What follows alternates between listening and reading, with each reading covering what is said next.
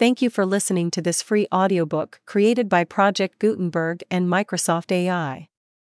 To learn more about the project or give feedback on the quality of a recording, please visit aka.ms/audiobook. Criticism by John Greenleaf Whittier Evangeline. Mirth and Medicine. Fame and Glory. Fanaticism. The Poetry of the North Criticism Evangeline. A review of Mr. Longfellow's poem. Eureka! Here, then, we have it at last an American poem, with the lack of which British reviewers have so long reproached us. Selecting the subject of all others best calculated for his purpose, the expulsion of the French settlers of Acadie from their quiet and pleasant homes around the basin of Minas, one of the most sadly romantic passages in the history of the colonies of the North, the author has succeeded in presenting a series of exquisite pictures of the striking and peculiar features of life and nature in the New World. The range of these delineations extends from Nova Scotia on the northeast to the spurs of the Rocky Mountains on the west and the Gulf of Mexico on the south.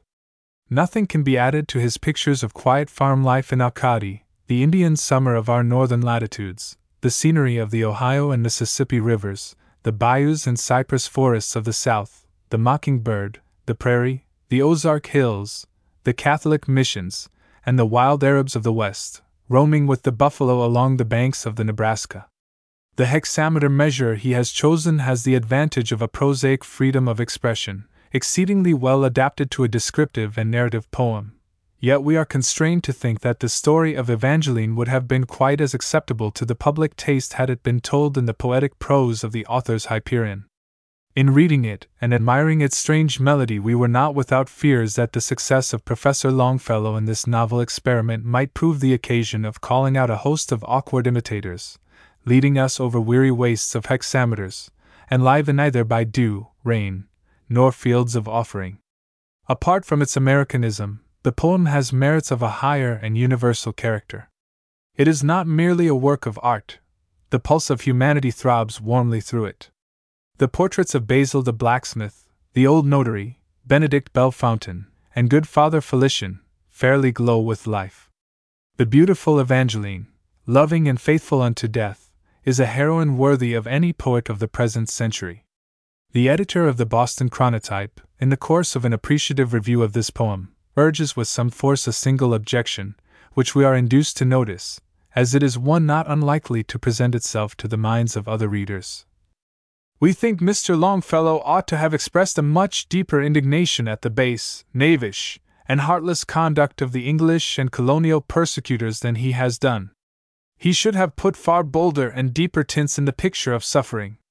One great, if not the greatest, end of poetry is Rhadamanthine justice.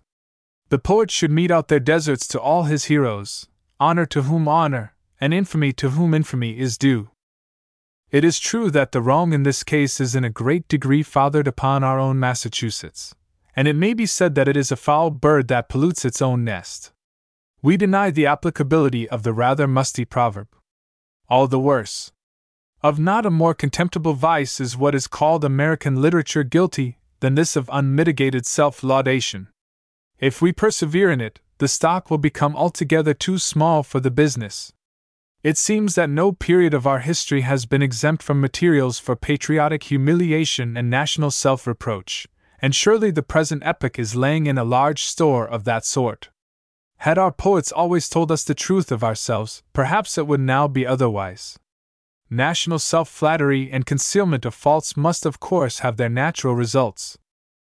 We must confess that we read the first part of Evangeline with something of the feeling so forcibly expressed by Professor Wright the natural and honest indignation with which, many years ago, we read for the first time that dark page of our colonial history, the expulsion of the French neutrals, was reawakened by the simple pathos of the poem, and we longed to find an adequate expression of it in the burning language of the poet.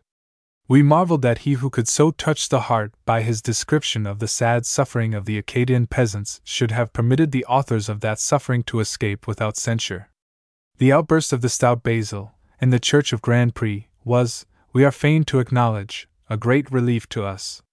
But before reaching the close of the volume, we were quite reconciled to the author's forbearance. The design of the poem is manifestly incompatible with stern, Rhadamanthine justice, an indignant denunciation of wrong. It is a simple story of quiet pastoral happiness, of great sorrow and painful bereavement, and of the endurance of a love which, hoping and seeking always, wanders evermore up and down the wilderness of the world, baffled at every turn, yet still retaining faith in God and in the object of its lifelong quest. It was no part of the writer's object to investigate the merits of the question at issue between the poor Acadians and their Puritan neighbors. Looking at the materials before him with the eye of an artist simply, he has arranged them to suit his idea of the beautiful and pathetic, leaving to some future historian the duty of sitting in judgment upon the actors in the atrocious outrage which furnished them. With this we are content. The poem now has unity and sweetness which might have been destroyed by attempting to avenge the wrongs it so vividly depicts. It is a psalm of love and forgiveness, the gentleness and peace of Christian meekness and forbearance breathe through it. Not a word of censure is directly applied to the marauding workers of the mighty sorrow which it describes just as it would a calamity from the elements, a visitation of God. The reader, however, cannot fail to award justice to the wrongdoers. The unresisting acquiescence of the Acadians only deepens his detestation of the cupidity and religious bigotry of their spoilers. Even in the language of the good Father Felician, beseeching his flock to submit to the strong hand which had been laid upon them, we see and feel the magnitude of the crime to be forgiven. Lo, where the crucified Christ from his cross is gazing upon you! See in those sorrowful eyes what meekness and holy compassion! Hark! How those lips still repeat the prayer, O Father, forgive them! Let us repeat that prayer in the hour when the wicked assail us. Let us repeat it now, and say, O Father, forgive them! How does this simple prayer of the Acadians contrast with the deep damnation of their taking off? The true history of the Puritans of New England is yet to be written.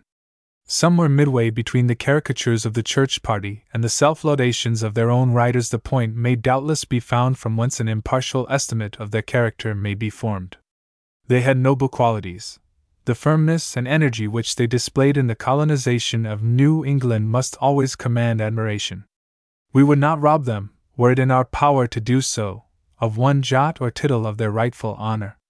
But with all the lights which we at present possess, we cannot allow their claim of saintship without some degree of qualification. How they seem to their Dutch neighbors at New Netherlands, and their French ones at Nova Scotia, and to the poor Indians, hunted from their fisheries and game grounds, we can very well conjecture it may be safely taken for granted that their gospel claim to the inheritance of the earth was not a little questionable to the Catholic fleeing for his life from their jurisdiction, to the banished Baptist shaking off the dust of his feet against them, and to the martyred Quaker denouncing woe and judgment upon them from the steps of the gallows. Most of them were, beyond a doubt, pious and sincere. But we are constrained to believe that among them were those who wore the livery of heaven from purely selfish motives, in a community where church membership was an indispensable requisite, the only open sesame before which the doors of honor and distinction swung wide to needy or ambitious aspirants. Mere adventurers, men of desperate fortunes, bankrupts in character and purse, contrived to make gain of godliness under the church and state government of New England, put on the austere exterior of sanctity, quoted scripture, anathematized heretics, whipped Quakers, exterminated Indians, burned and spoiled the villages of their Catholic neighbors, and hewed down their graven images and houses of Rimmon. It is curious to observe how a fierce religious zeal against heathen and idolaters went hand in hand with the old Anglo Saxon love of land and plunder. Every crusade undertaken against the papists of the French colonies had its Puritan Peter the Hermit to summon the saints to the wars of the Lord. At the siege of Louisbourg, ten years before the onslaught upon the Acadian settlers, one minister marched with the colonial troops, axe in hand, to hew down the images in the French churches, while another officiated in the double capacity of drummer and chaplain, a drum ecclesiastic, as Hudibras has it. At the late celebration of the landing of the Pilgrims in New York, the Order of the Day labored at great length to show that the charge of intolerance, as urged against the colonists of New England, is unfounded in fact the banishment of the Catholics was very sagaciously passed over in silence, inasmuch as the Catholic Bishop of New York was one of the invited guests, and hear it, shade of Cotton Mather, one of the regular toasts was a compliment to the Pope. The expulsion of Roger Williams was excused and partially justified, while the whipping, ear cropping, tongue boring, and hanging of the Quakers was defended, as the only effectual method of dealing with such devil driven heretics, as Mather calls them. The order, in the newborn zeal of his amateur Puritanism, stigmatizes the persecuted class as fanatics and ranters foaming forth their mad opinions, compares them to the Mormons and the crazy followers of Matthias, and cites an instance of a poor enthusiast, named Eccles, who, far gone in the tailor's melancholy, took it into his head that he must enter into a steeple house pulpit and stitch breeches. In singing time, a circumstance, by the way, which took place in Old England, as a justification of the atrocious laws of the Massachusetts colony. We have not the slightest disposition to deny the fanaticism and folly of some few professed Quakers in that day, and had the Puritans treated them as the Pope did one of their number whom he found crazily holding forth in the church of St. Peter, and consigned them to the care of physicians as religious monomaniacs, no sane man could have blamed them. Every sect, in its origin, and especially in its time of persecution, has had its fanatics. The early Christians, if we may credit the admissions of their own writers or attach the slightest credence to the statements of pagan authors, were by no means exempt from reproach and scandal in this respect. Were the Puritans themselves the men to cast stones at the Quakers and Baptists? Had they not, in the view at least of the established Church, turned all England upside down with their fanaticisms and extravagances of doctrine and conduct? How look they as depicted in the sermons of Dr. South, in the sarcastic pages of Hudibras, and the coarse caricatures of the clerical wits of the times of the Second Charles. With their own backs scored and their ears cropped for the crime of denying the divine authority of church and state in England, were they the men to whip Baptists and hang Quakers for doing the same thing in Massachusetts? Of all that is noble and true in the Puritan character, we are sincere admirers. The generous and self denying apostleship of Eliot is, of itself, a beautiful page in their history. The physical daring and hardihood with which, amidst the times of savage warfare, they laid the foundations of mighty states, and subdued the rugged soil, and made the wilderness blossom, their steadfast adherence to their religious principles, even when the Restoration had made apostasy easy and profitable, and the vigilance and firmness with which, under all circumstances, they held fast their chartered liberties and extorted new rights and privileges from the reluctant home government justly entitle them to the grateful remembrance of a generation now reaping the fruits of their toils and sacrifices. But in expressing our gratitude to the founders of New England, we should not forget what is due to truth and justice, nor, for the sake of vindicating them from the charge of that religious intolerance which, at the time, they shared with nearly all Christendom, undertake to defend, in the light of the nineteenth century, opinions and practices hostile to the benignant spirit of the gospel and subversive of the inherent rights of man. Mirth and Medicine. A review of poems by Oliver Wendell Holmes. If any of our readers, and at times we fear it is the case with all, need amusement and the wholesome alternative of a hearty laugh, we commend them, not to Dr. Holmes the physician, but to Dr. Holmes the scholar, the wit, and the humorist, not to the scientific medical professor's barbarous Latin, but to his poetical prescriptions, given in choice Old Saxon. We have tried them, and are ready to give the doctor certificates of their efficacy. Looking at the matter from the point of theory only, we should say that a physician could not be otherwise than melancholy. A merry doctor!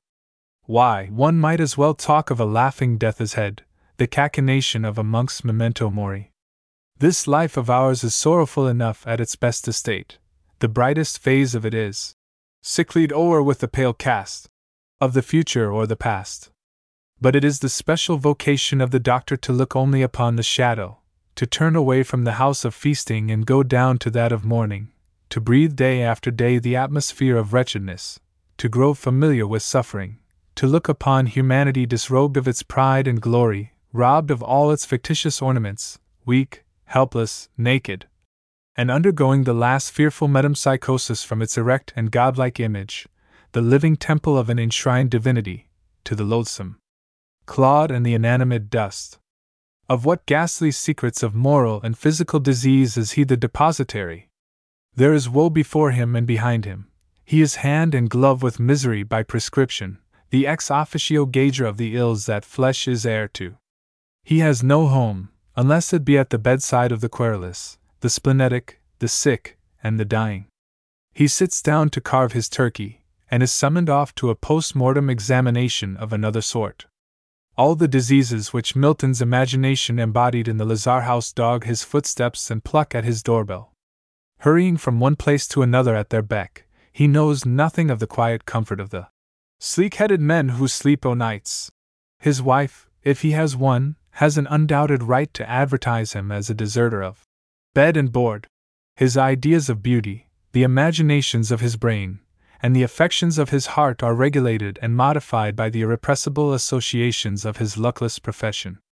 Woman as well as man is to him of the earth, earthy.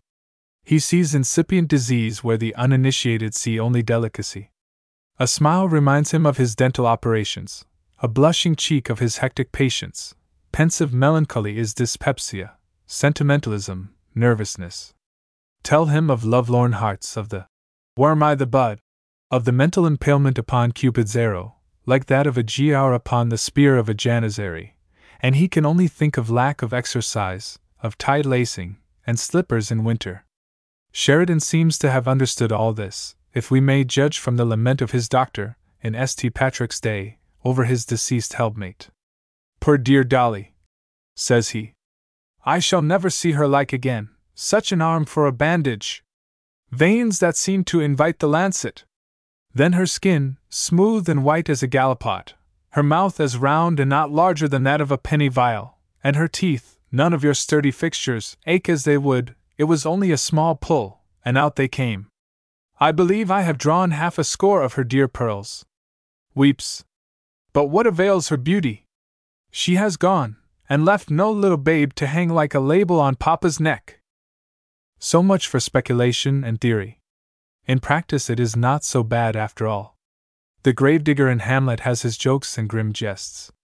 We have known many a jovial sexton, and we have heard clergymen laugh heartily at small provocation close on the heel of a cool calculation that the great majority of their fellow creatures were certain of going straight to perdition. Why, then, should not even the doctor have his fun? Nay, is it not his duty to be merry, by main force if necessary? Solomon, who, from his great knowledge of herbs, must have been no mean practitioner for his day, tells us that a merry heart doeth good like a medicine, and universal experience has confirmed the truth of his maxim. Hence it is, doubtless, that we have so many anecdotes of facetious doctors, distributing their pills and jokes together, shaking at the same time the contents of their vials and the sides of their patients. It is merely professional, a trick of the practice, unquestionably, in most cases, but sometimes it is a natural gift, like that of the bone setters, and scrofula strokers, and cancer curers, who carry on a sort of guerrilla war with human maladies. Such we know to be the case with Dr. Holmes. He was born for the laughter cure, as certainly as Priesnitz was for the water cure, and has been quite as successful in his way, while his prescriptions are infinitely more agreeable.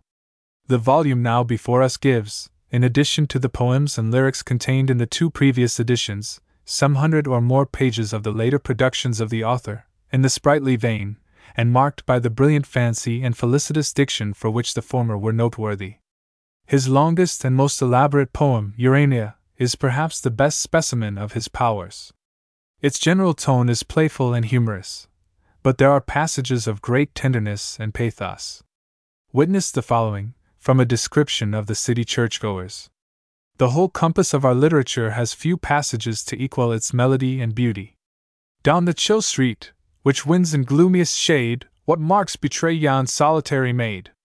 The cheek's red rose, that speaks of balmier air, the Celtic blackness of her braided hair, the gilded missal in her kerchief tied, Poor Nora, exile from Killarney's side. Sister in toil, though born of colder skies that left their azure in her downcast eyes, see pallid Margaret, labor's patient child, scarce weaned from home, a nursling of the wild, where white Katahdin o'er the horizon shines, and broad Penobscot dashes through the pines. Still, as she hastes, her careful fingers hold the unfailing hymn book in its cambric fold, Six days at drudgery's heavy will she stands.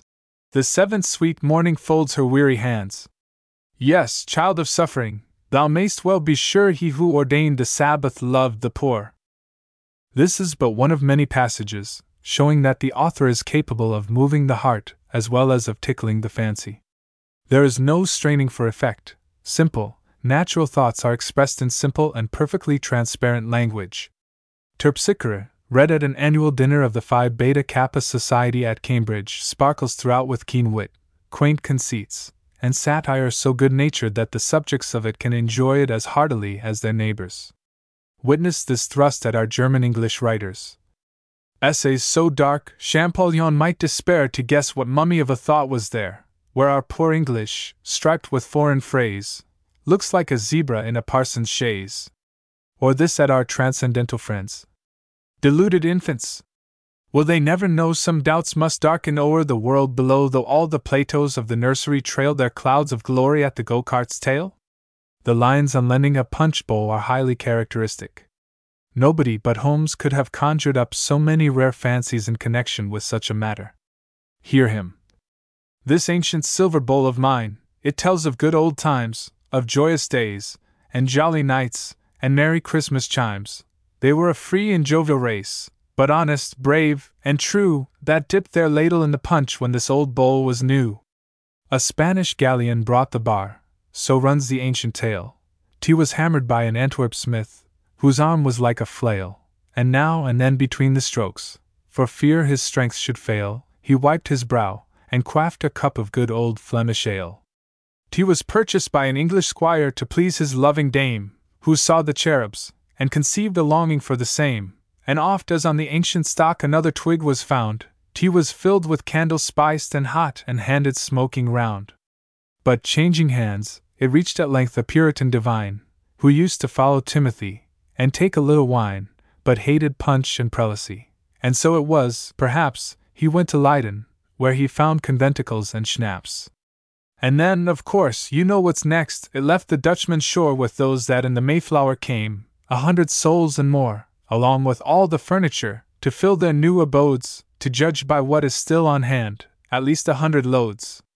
Tea was on a dreary winter's eve, the night was closing dim, when brave Miles Standish took the bowl, and filled it to the brim. The little captain stood and stirred the posset with his sword, and all his sturdy men at arms were ranged about the board.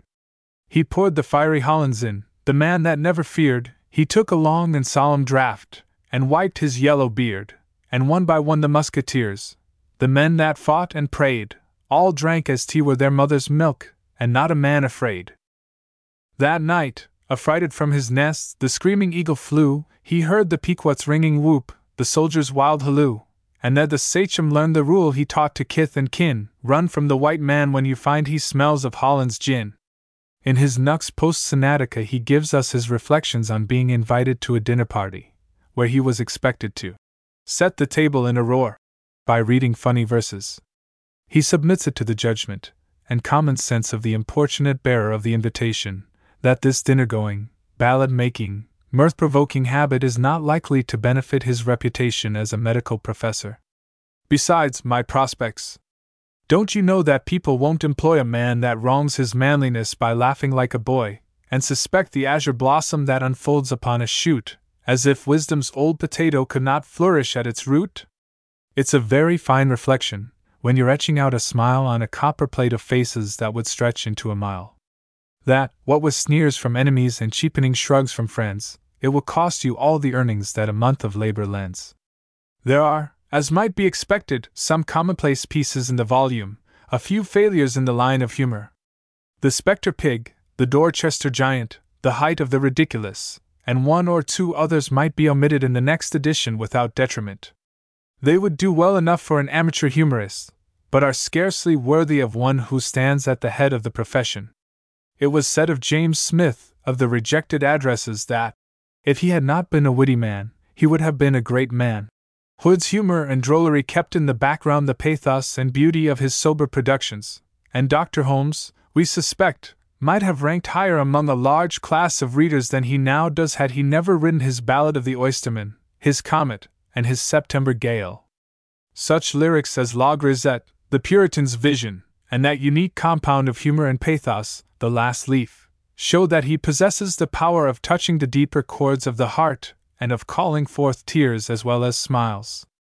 Who does not feel the power of this simple picture of the old man in the last mentioned poem? But now he walks the streets, and he looks at all he meets sad and wan, and he shakes his feeble head, that it seems as if he said they are gone. The mossy marbles rest on the lips that he has pressed in their bloom, and the names he loved to hear have been carved for many a year on the tomb. Dr. Holmes has been likened to Thomas Hood, but there is little in common between them save the power of combining fancy and sentiment with grotesque drollery and humor. Hood, under all his whims and oddities, conceals the vehement intensity of a reformer. The iron of the world's wrongs had entered into his soul. There is an undertone of sorrow in his lyrics. His sarcasm, directed against oppression and bigotry, at times betrays the earnestness of one whose own withers have been wrung. Holmes writes simply for the amusement of himself and his readers. He deals only with the vanity, the foibles, and the minor faults of mankind, good naturedly and almost sympathizingly suggesting excuses for the folly which he tosses about on the horns of his ridicule. In this respect, he differs widely from his fellow townsman, Russell Lowell, whose keen wit and scathing sarcasm, in the famous Biglow Papers, and the notes of Parson Wilbur, strike at the great evils of society and deal with the rank offenses of church and state. Hosea Biglow, in his way, is as earnest a preacher as Habakkuk Mucklewrath or Obadiah bind their kings in chains and their nobles in fetters of iron. His verse smacks of the old Puritan flavor. Holmes has a gentler mission. His careless, genial humor reminds us of James Smith in his rejected addresses and of Horace in London. Long may he live to make broader the face of our care ridden generation, and to realize for himself the truth of the wise man's declaration that a merry heart is a continual feast. Fame and Glory. Notice of an Address before the Literary Society of Amherst College, by Charles Sumner. The learned and eloquent author of the pamphlet lying before us with the above title belongs to a class, happily on the increase in our country, who venture to do homage to unpopular truths in defiance of the social and political tyranny of opinion which has made so many of our statesmen, orators, and divines the mere playthings and shuttlecocks of popular impulses for evil far oftener than for good. His first production, The True Grandeur of Nations, written for the anniversary of American independence, was not more remarkable for its evidences of a highly cultivated taste and wide historical research than for its inculcation of a high morality the demand for practical Christianity in nations as well as individuals. It burned no incense under the nostrils of an already inflated and vain people. It gratified them by no rhetorical falsehoods about the land of the free and the home of the brave. It did not apostrophize military heroes, nor strut, red what shod, over the plains of battle, nor call up, like another Ezekiel, from the valley of vision the dry bones thereof. It uttered none of the precious scoundrel cant, so much in vogue after the annexation of Texas was determined upon, about the destiny of the United States to enter in and possess the lands of all whose destiny it is to live next us, and to plant everywhere the peculiar institutions of a peculiarly Christian and chosen people. The land stealing propensity of whose progressive republicanism is declared to be in accordance with the will and by the grace of God, and who, like the Scotch freebooter, pattering in Ave Mary when he rode on a border foray, while trampling on the rights of a sister republic, and recreating slavery where that republic had abolished it, talk piously of the designs of Providence, and the Anglo Saxon instrumentalities thereof in extending the area of freedom. On the contrary, the author portrayed the evils of war and proved its incompatibility with Christianity, contrasting with its ghastly triumphs the mild victories of peace and love. Our true mission, he taught, was not to act over in the new world the barbarous game which has desolated the old, but to offer to the nations of the earth, warring and discordant, oppressed and oppressing, the beautiful example of a free and happy people studying the things which make for peace, democracy and Christianity walking hand in hand, blessing and being blessed. His next public effort, an address before the Literary Society of his alma mater, was in the same vein. He improved the occasion of the recent death of four distinguished members of that fraternity to delineate his beautiful ideal of the jurist, the scholar, the artist, and the philanthropist, aided by the models furnished by the lives of such men as Pickering, Story, Alston, and Channing. Here, also, he makes greatness to consist of goodness. War and slavery and all their offspring of evil are surveyed in the light of the morality of the New Testament. He looks hopefully forward to the coming of that day when the sword shall devour no longer, when labor shall grind no longer in the prison house, and the peace and freedom of a realized and acted out Christianity shall overspread the earth, and the golden age predicted by the seers and poets alike of paganism and Christianity shall become a reality. The address now before us, with the same general object in view, is more direct and practical. We can scarcely conceive of a discourse better adapted to prepare the young American, just issuing from his collegiate retirement, for the duties and responsibilities of citizenship. It treats the desire of fame and honor as one native to the human heart, felt to a certain extent by all as a part of our common being, a motive, although by no means the most exalted, of human conduct, and the lesson it would inculcate is that no true and permanent fame can be founded except in labors which promote the happiness of mankind. To use the language of Dr. South, God is the fountain of honor, the conduit by which he conveys it to the sons of men are virtuous and generous practices. The author presents the beautiful examples of St. Pierre, Milton, Howard, and Clarkson, men whose fame rests on the firm foundation of goodness, for the study and imitation of the young candidate for that true glory which belongs to those who live, not for themselves, but for their race.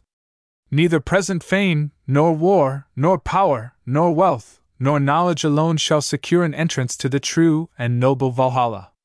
There shall be gathered only those who have toiled each in his vocation for the welfare of others. Justice and benevolence are higher than knowledge and power. It is by his goodness that God is most truly known, so also is the great man. When Moses said to the Lord, Show me thy glory, the Lord said, I will make all my goodness pass before thee. We copy the closing paragraph of the address, the inspiring sentiment of which will find a response in all generous and hopeful hearts. Let us reverse the very poles of the worship of past ages. Men have thus far bowed down before stocks, stones, insects, crocodiles, golden calves, graven images, often of cunning workmanship, wrought with Phidian skill, of ivory, of ebony, of marble, but all false gods. Let them worship in future the true God, our Father, as he is in heaven and in the beneficent labors of his children on earth. Then farewell to the siren song of a worldly ambition. Farewell to the vain desire of mere literary success or oratorical display. Farewell to the distempered longings for office. Farewell to the dismal, blood red phantom of martial renown. Fame and glory may then continue, as in times past, the reflection of public opinion, but of an opinion sure and steadfast, without change or fickleness, enlightened by those two sons of Christian truth, love to God and love to man. From the serene illumination of these duties, all the forms of selfishness shall retreat like evil spirits at the dawn of day. Then shall the happiness of the poor and lowly and the education of the ignorant have uncounted friends. The cause of those who are in prison shall find fresh voices, the majesty of peace other vindicators, the sufferings of the slave new and gushing floods of sympathy. Then, at last, shall the brotherhood of man stand confessed, ever filling the souls of all with a more generous life, ever prompting to deeds of beneficence, conquering the heathen prejudices of country, color, and race, guiding the judgment of the historian, animating the verse of the poet and the eloquence of the orator, ennobling human thought and conduct, and inspiring those good works by which alone we may attain to the heights of true glory. Good works! Such even now as the heavenly ladder on which angels are ascending and descending, while weary humanity, on pillows of storf, slumbers heavily at its feet. We know how easy it is to sneer at such anticipations of a better future as baseless and visionary. The shrewd but narrow eyed man of the world laughs at the suggestion that there car be any stronger motive than selfishness, any higher morality than that of the broker's board. The man who relies for salvation from the consequences of an evil and selfish life upon the verbal orthodoxy of a creed presents the depravity and weakness of human nature as insuperable obstacles in the way of the general amelioration of the condition of a world lying in wickedness. He counts it heretical and dangerous to act upon the supposition that the same human nature which, in his own case and that of his associates, can confront all perils, overcome all obstacles, and outstrip the whirlwind in the pursuit of gain, which makes the strong elements its servants, taming and subjugating the very lightnings of heaven to work out its own purposes of self aggrandizement, must necessarily, and by an ordination of Providence, become weak as water when engaged in works of love and goodwill, looking for the coming of a better day for humanity, with faith in the promises of the gospel, and relying upon Him, who, in calling man to the great task field of duty, has not mocked him with the mournful necessity of laboring in vain. We have been pained more than words can express to see young, generous hearts, yearning with strong desires to consecrate themselves to the cause of their fellow men, checked and chilled by the ridicule of worldly wise conservatism, and the solemn rebukes of practical infidelity in the guise of a piety which professes to love the unseen Father, while disregarding the claims of his visible children. Visionary! Were not the good St. Pierre, and Fenelon, and Howard, and Clarkson visionaries also? What was John Woolman, to the wise and prudent of his day, but an amiable enthusiast? What, to those of our own, is such an angel of mercy as Dorothea Dix? Who will not, in view of the labors of such philanthropists, adopt the language of Jonathan Edwards? If these things be enthusiasms and the fruits of a distempered brain, let my brain be evermore possessed with this happy distemper. It must, however, be confessed that there is a cant of philanthropy too general and abstract for any practical purpose, a morbid sentimentalism, which contents itself with whining over real or imaginary present evil, and predicting a better state somewhere in the future, but really doing nothing to remove the one or hasten the coming of the other. To its view, the present condition of things is all wrong, no green hillock or twig rises over the waste deluge. The heaven above is utterly dark and starless, yet, somehow, out of this darkness which may be felt, the light is to burst forth miraculously. Wrong, sin, pain, and sorrow are to be banished from the renovated world, and earth become a vast Epicurean garden or Mahometan heaven. The land unpluffed shall yield her crop, pure honey from the oak shall drop, the fountain shall run milk, the thistle shall the lily bear, and every bramble roses wear, and every worm make silk. Ben Jonson's Golden Age Restored. There are, in short, perfectionist reformers as well as religionists, who wait to see the salvation which it is the task of humanity itself to work out, and who look down from a region of ineffable self complacence on their dusty and toiling brethren who are resolutely doing whatsoever their hands find to do for the removal of the evils around them. The emblem of practical Christianity is the Samaritan stooping over the wounded Jew.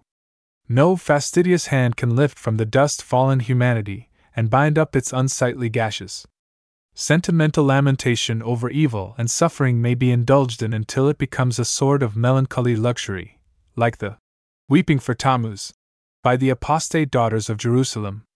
Our faith in a better day for the race is strong, but we feel quite sure it will come in spite of such abstract reformers, and not by reason of them. The evils which possess humanity are of a kind which go not out by their delicate appliances. The author of the address under consideration is not of this class. He has boldly, and at no small cost, grappled with the great social and political wrong of our country chattel slavery. Looking, as we have seen, hopefully to the future, he is nevertheless one of those who can respond to the words of a true poet and true man. He is a coward who would borrow a charm against the present sorrow from the vague future's promise of delight as life's alarums nearer roll, the ancestral buckler calls, self clanging, from the walls in the high temple of the soul. James Russell Lowell. Fanaticism. There are occasionally deeds committed almost too horrible and revolting for publication. The tongue falters in giving them utterance, the pen trembles that records them. Such is the ghastly horror of a late tragedy in Edgecomb, in the state of Maine. A respectable and thriving citizen and his wife had been for some years very unprofitably engaged in brooding over the mysteries of the apocalypse, and in speculations upon the personal coming of Christ and the temporal reign of the saints on earth, a sort of Mahometan paradise, which has as little warrant in Scripture as in reason.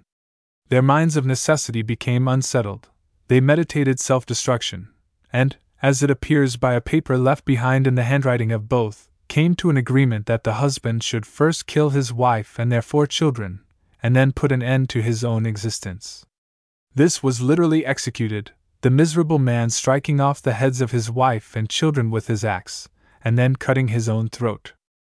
Alas for man when he turns from the light of reason and from the simple and clearly defined duties of the present life, and undertakes to pry into the mysteries of the future, bewildering himself with uncertain and vague prophecies, oriental imagery, and obscure Hebrew texts. Simple, cheerful faith in God as our great and good Father, and love of His children as our brethren, acted out in all relations and duties, is certainly best for this world, and we believe also the best preparation for that to come once possessed by the falsity that God's design is that man should be wretched and gloomy here in order to obtain rest and happiness hereafter, that the mental agonies and bodily tortures of his creatures are pleasant to him, that, after bestowing upon us reason for our guidance, he makes it of no avail by interposing contradictory revelations and arbitrary commands. There is nothing to prevent one of a melancholic and excitable temperament from excesses so horrible as almost to justify the old Belief in demoniac obsession. Charles Brockden Brown, a writer whose merits have not yet been sufficiently acknowledged, has given a powerful and philosophical analysis of this morbid state of mind, this diseased conscientiousness, obeying the mad suggestions of a disordered brain as the injunctions of divinity, in his remarkable story of Wieland. The hero of this strange and solemn romance, inheriting a melancholy and superstitious mental constitution, becomes in middle age the victim of a deep, and tranquil because deep, fanaticism. A demon in human form, perceiving his state of mind, wantonly experiments upon it, deepening and intensifying it by a fearful series of illusions of sight and sound. Tricks of jugglery and ventriloquism seem to his feverish fancies miracles and omens, the eye and the voice of the Almighty piercing the atmosphere of supernatural mystery in which he has long dwelt. He believes that he is called upon to sacrifice the beloved wife of his bosom as a testimony of the entire subjugation of his carnal reason and earthly affections to the divine will. In the entire range of English literature, there is no more thrilling passage than that which describes the execution of this baleful suggestion. The coloring of the picture is an intermingling of the lights of heaven and hell, soft shades of tenderest pity and warm tints of unextinguishable love contrasting with the terrible outlines of an insane and cruel purpose, traced with the blood of murder.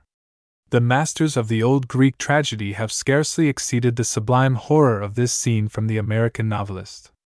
The murderer confronted with his gentle and loving victim in her chamber, her anxious solicitude for his health and quiet, her affectionate caress of welcome, his own relentings and natural shrinking from his dreadful purpose, and the terrible strength which he supposes is lent him of heaven, by which he puts down the promptings and yearnings of his human heart, and is enabled to execute the mandate of an inexorable being, are described with an intensity which almost stops the heart of the reader.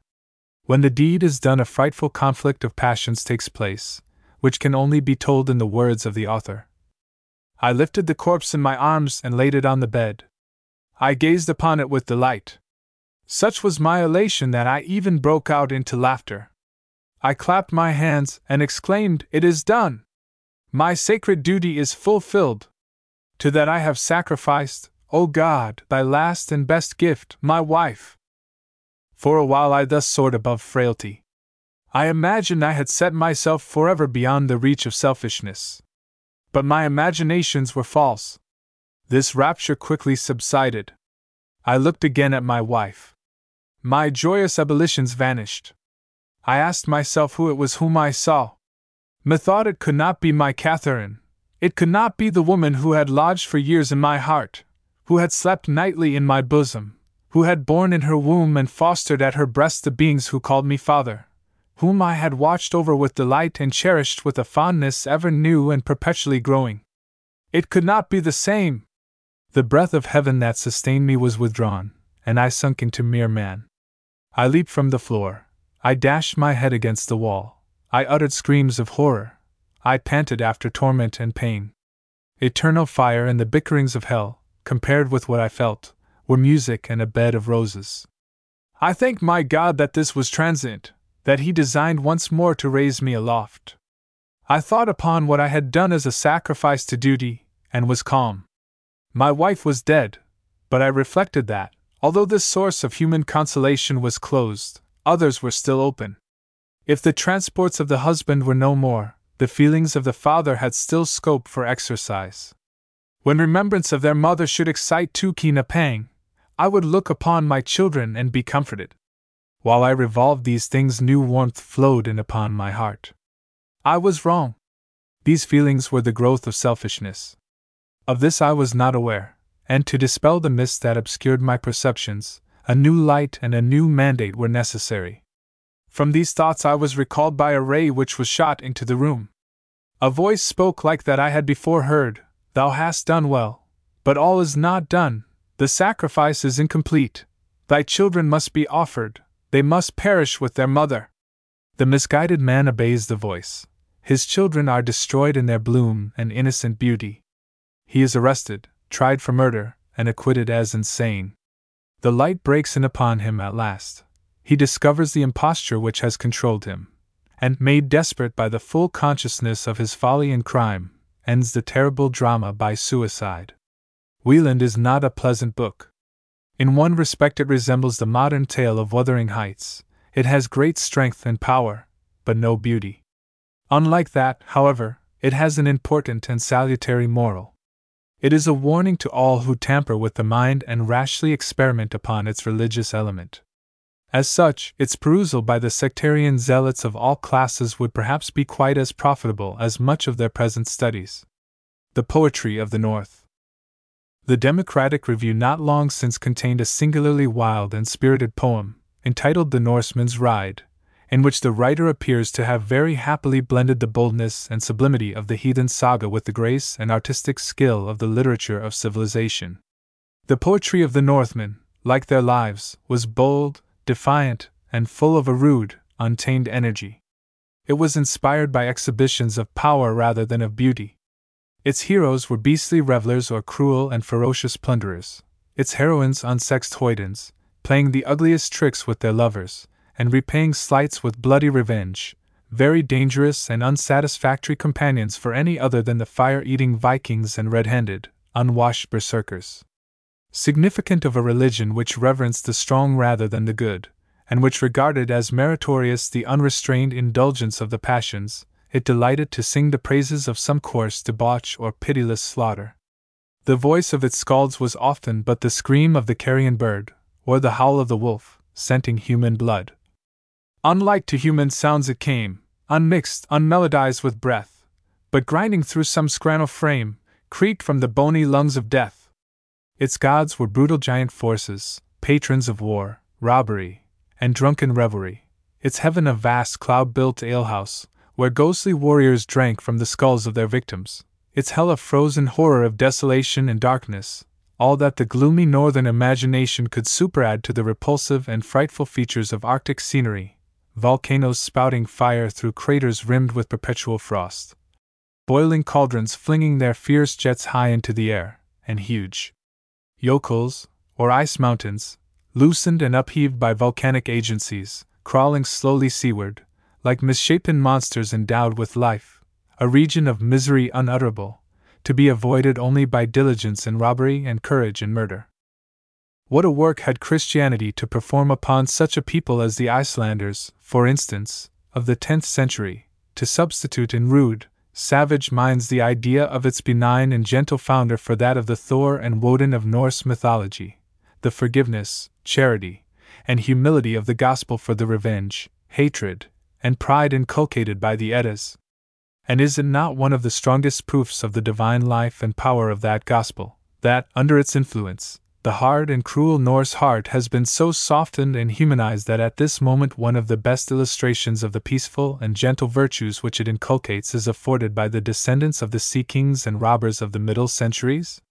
No one can read the accounts which such travelers as Sir George Mackenzie and Dr. Henderson have given us of the peaceful disposition, social equality, hospitality, industry, intellectual cultivation, morality, and habitual piety of the Icelanders without a grateful sense of the adaptation of Christianity to the wants of our race, and of its ability to purify, elevate, and transform the worst elements of human character. In Iceland, Christianity has performed its work of civilization, unobstructed by that commercial cupidity which has caused nations more favored in respect to soil and climate to lapse into an idolatry scarcely less debasing and cruel than that which preceded the introduction of the gospel. Trial by combat was abolished in 1001, and the penalty of the imaginary crime of witchcraft was blotted from the statutes of the island nearly half a century before it ceased to disgrace those of Great Britain. So entire has been the change wrought in the sanguinary and cruel Norse character that at the present day no Icelander can be found who, for any reward, will undertake the office of executioner. The Skalds, who went forth to battle, cleaving the skulls of their enemies with the same skilful hands which struck the harp at the feast, have given place to Christian bards and teachers, who, like Thorlakson, whom Dr. Henderson found toiling cheerfully with his beloved parishioners in the hay harvest of the brief Arctic summer, combine with the vigorous diction and robust thought of their predecessors the warm and genial humanity of a religion of love and the graces and amenities of a high civilization. But we have wandered somewhat aside from our purpose, which was simply to introduce the following poem, which, in the boldness of its tone and vigor of language, reminds us of the sword chant, the wooing song, and other rhymed sagas of Motherwell. The Norseman's Ride. By Bayard Taylor. The frosty fires of northern starlight gleamed on the glittering snow, and through the forest's frozen branches the shrieking winds did blow. A floor of blue and icy marble kept ocean's pulses still, when, in the depths of dreary midnight, opened the burial hill. Then, while the low and creeping shudder thrilled upward through the ground, the Norseman came, as armed for battle, in silence from his mound, he who was mourned in solemn sorrow by many a swordsman bold, and harps that wailed along the ocean, struck by the skalds of old. Sudden a swift and silver shadow came up from out the gloom, a charger that, with hoof impatient, stamped noiseless by the tomb. Ha! Surtur, asterisk, let me hear thy tramping, my fiery northern steed, that, sounding through the stormy forest, bade the bold Viking heed. He mounted, like a north light streaking the sky with flaming bars, they, on the winds so wildly shrieking, shot up before the stars. Is this thy mane, my fearless Surtur, that streams against my breast? Asterisk the name of the Scandinavian god of fire. Is this thy neck, that curve of moonlight which Helva's hand caressed? No misty breathing strains thy nostril, thine eye shines blue and cold, yet mounting up our airy pathway I see thy hoofs of gold. Not lighter o'er the springing rainbow Valhalla's gods repair than we in sweeping journey over the bending bridge of air. Far, far around star gleams are sparkling amid the twilight space, and earth, that lay so cold and darkling, has veiled her dusky face. Are those the Norns that beckon onward as if to Odin's board, where by the hands of warriors nightly the sparkling mead is poured? Tia's Skuld asterisk I her star eye speaks the glory that wraps the mighty soul, when on its hinge of music opens the gateway of the pole, when Odin's warder leads the hero to banquets never o'er, and Freya's asterisk asterisk glances fill the bosom with sweetness evermore. On! On! The northern lights are streaming in brightness like the morn, and pealing far amid the vastness I hear the Gjallarhorn, the heart of starry space is throbbing with songs of minstrels old, and now on high Valhalla's portal gleam Surtur's hoofs of gold. Asterisk the Norn of the future. Freya, the northern goddess of love. The horn blown by the watchers on the rainbow, the bridge over which the gods pass in northern mythology.